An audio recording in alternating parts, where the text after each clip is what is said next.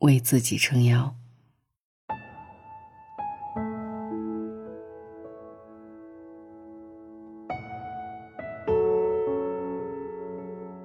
读过这样的一段话：常常熬不住的时候，也想找个靠山靠一下。可怎么找都会发现，有的山长满荆棘，有的山全是野兽。所以你应该是自己的那一座山。越长大越明白，人生就是一场单打独斗，不要指望任何人来支援，也不要沉溺在舒适圈得过且过。要知道，能给你遮风挡雨的，同样能让你不见天日。只有不断夯实自己的底气，才能真正为自己撑腰。人穷志短，马瘦毛长，钱才是成年人最大的底气。八十九岁的高龄作家戴安娜·阿希尔在他的回忆录《暮色将近》当中写过一段经历。他本出身优渥。但二战后家族产业衰败，一家人四散流离，他被迫独自谋生，尝尽了世间冷暖。再加上战时，他目睹了太多悲剧，付不起房租的一家老小流落街头，隆冬之时也只能裹着几张旧报纸相拥御寒。没钱看病的人黑压压地铺满了走廊，痛苦的呻吟声此起彼伏。甚至有人像流浪狗一样，被活活冻死在垃圾桶旁。过往经历的种种，都深刻影响着阿希尔对钱的态度。父亲那句“你必须自己谋生”，他从不敢忘。于是他刻苦学习，考名校，入职知名杂志社，成了收入不菲的职业女性。退休后，她依然笔耕不辍，写文章赚稿费。年过七旬，还开创了事业的第二春。因为他知道，行至暮年，钱才是老去后的尊严。当一个人缺钱，连腰都弯了几分，唯有经济独立，才能灵魂挺拔。莎士比亚说：“金钱是个好兵士，有了它，就可以使人勇气百倍。”细细想来，确实如此。面对生命的无常。钱可以让你体面的欣赏世间的姹紫嫣红、日出日落。面对生活的烦恼，钱能让你从容的去生活，享受四通八达、遍野春风。面对伤害和不公，有钱，便有了淡定应对不愉快的底气，让你能不卑不亢，身心自由。所以努力赚钱吧，生活的不如意，很大程度上。就是缺少人民币，家有余粮，心不慌。赚到钱并存住钱的人，才配得上更好的生活。第二呢，就是要有充盈的头脑。看过一个精妙的比喻，人的大脑如同仓库，外界的所有输入都变成了这个仓库里的存货。不爱学习、没有好奇心的人，这个仓库里是空的；而仓库里只有一种货物的人。很容易变成被洗脑的傀儡。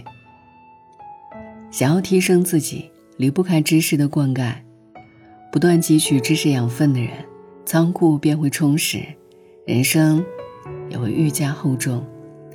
作家周岭分享过自己的一段经历：三十六岁之前，他一直过得浑浑噩噩，也时常焦虑并陷入无动力状态。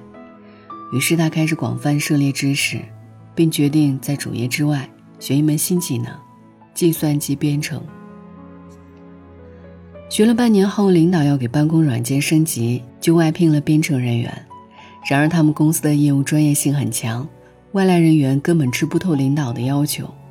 就在这个节骨眼上，周岭竟意外的成了双方沟通的桥梁。原因很简单，因为他既懂公司业务，又有编程基础。等他完美解决这件事。也就水到渠成的成了公司骨干。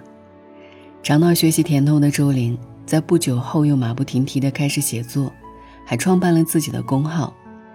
三年后，他就成了自媒体领域的红人，不仅收获了无数忠实粉丝，还陆续出版了三本书。一提到中年，人们都会不自觉地联想到危机，可不断向外拓宽认知边界的周玲，早就有了与之对抗的底气，活成了标准的斜杠中年。任生活的东西南北风肆虐，他都一一接招。没有人可以改变生命的长度，但我们却可以丰富自己的活法。不断充实自己的头脑，丰富自己的学识，就如同在人生的一叶扁舟上装上了一面帆。有了它，我们才有足够的动力乘风破浪，驶往更大的海域，对抗莫测的命运。所以，任何时候，都不要忘记充实自己的大脑，养起自己的帆。第三点呢，就是养好情绪。知乎上有这样一个提问：控制情绪是成年人的必修课吗？其中的高赞回答说：人都是被自己打败的，而且首先是被自己的情绪打败。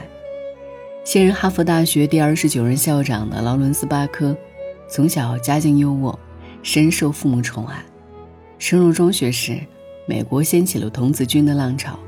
巴科被迫加入，可从小养尊处优的他根本难以忍受童子军训练的艰苦。训练第一天，情绪就跌到了谷底，甚至在教官的训斥下崩溃大哭。不过，巴科很快发现，他抵抗训练的负面情绪越高涨，训练起来反而会更疲惫。于是呢，他开始安抚自己的情绪，努力使自己平静下来，全身心投入操练。结果短短两个月，巴科就以优异的成绩完成了所有训练项目。此后，不论遇到什么事情，他都能不温不火，泰然处之。正是靠着极强的情绪管理能力，他一路走到了哈佛校长的位置。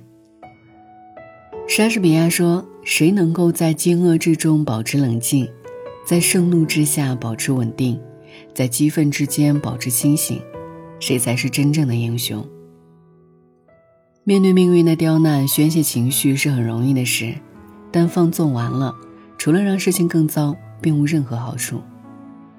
心理学家戴维斯教授曾对近一千人做过跟踪调查，得出这样一个结论：一个人若长期处于坏情绪当中，那么会导致家庭失败、事业糟糕，或者把好事弄得一塌糊涂。生活的高低起伏，我们无法左右。个人情绪的起落却能掌控。你若选择平和，必春风化雨，劈山凿河，邂逅柳暗花明。没有过不去的事情，只有逃不开的心情。养好自己的情绪，你自无坚不摧。第四呢，就是强大的心态。演讲与哲学说，人生就像一条曲线。有高峰，有低谷，有春风得意，也有落魄时分。每一个冲出低谷、直达高峰的人，都有他们的低谷哲学。刘邦早期兵败彭城，亲人俘虏，他不气不馁，从头再来，而后有汉。曹操宦官之后，常年被耻笑，他没有自暴自弃，而是步步为营，终成大事。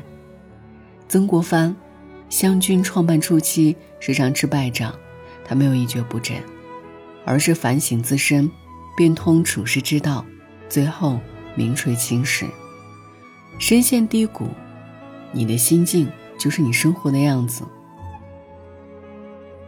以豁达的心态审视苦难，从容踏实的走好每一步，一切都会好起来。读汪曾祺的文字。他淡雅闲适的生活态度也会流露无余，但鲜为人知的是，他的干净、他的从容背后，更多的是经年坎坷。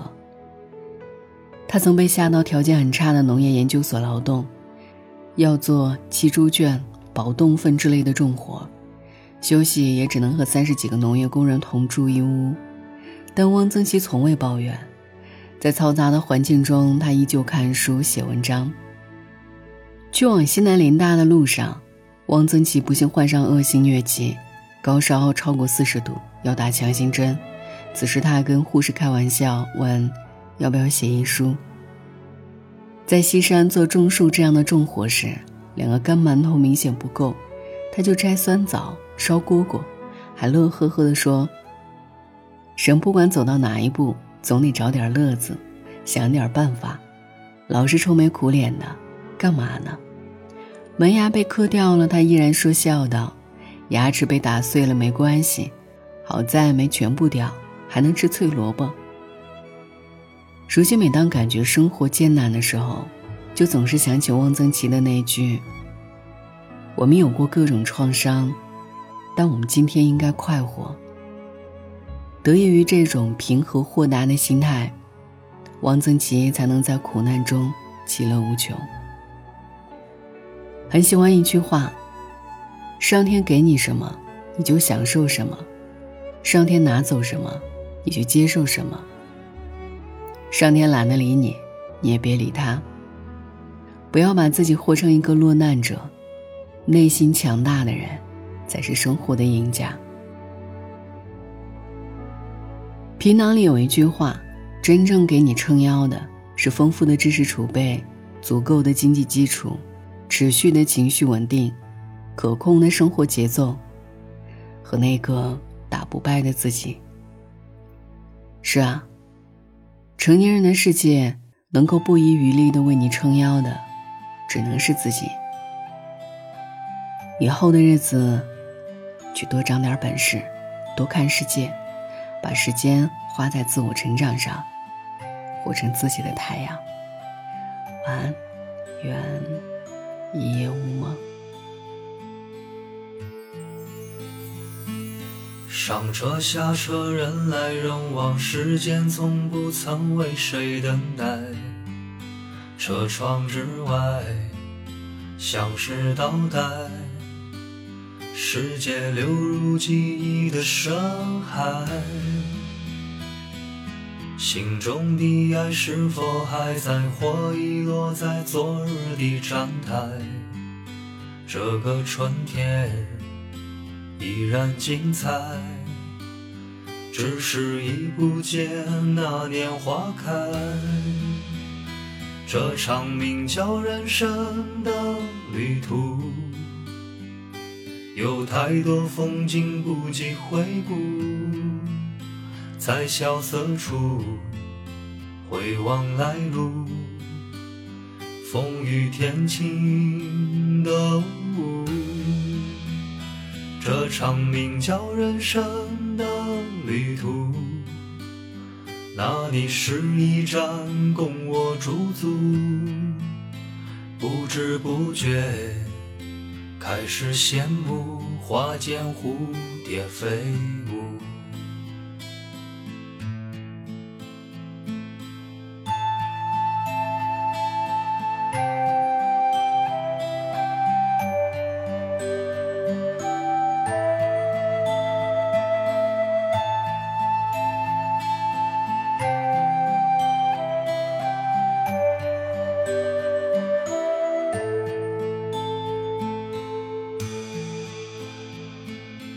上车下车，人来人往，时间从不曾为谁等待。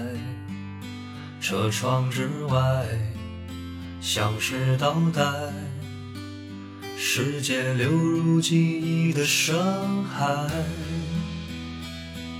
心中的爱是否还在，或遗落在昨日的站台？这个春天。依然精彩，只是已不见那年花开。这场名叫人生的旅途，有太多风景不及回顾，在萧瑟处回望来路，风雨天晴的雾。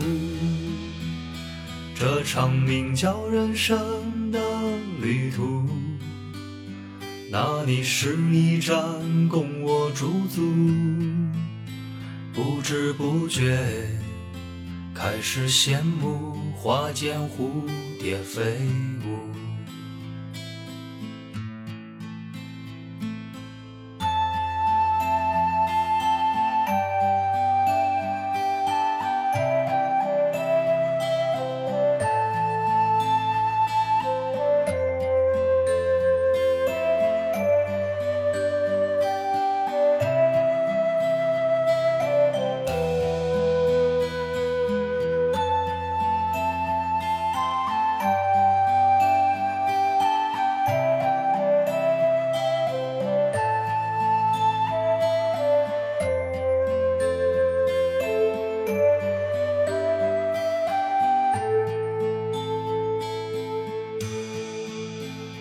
这场名叫人生的旅途，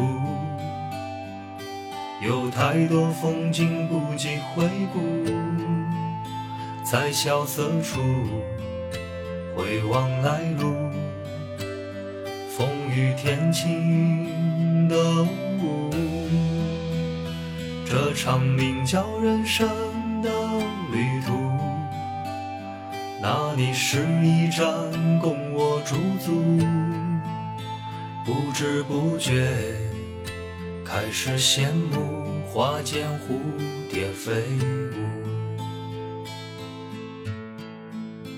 不知不觉开始羡慕花间蝴蝶飞舞。嗡嘛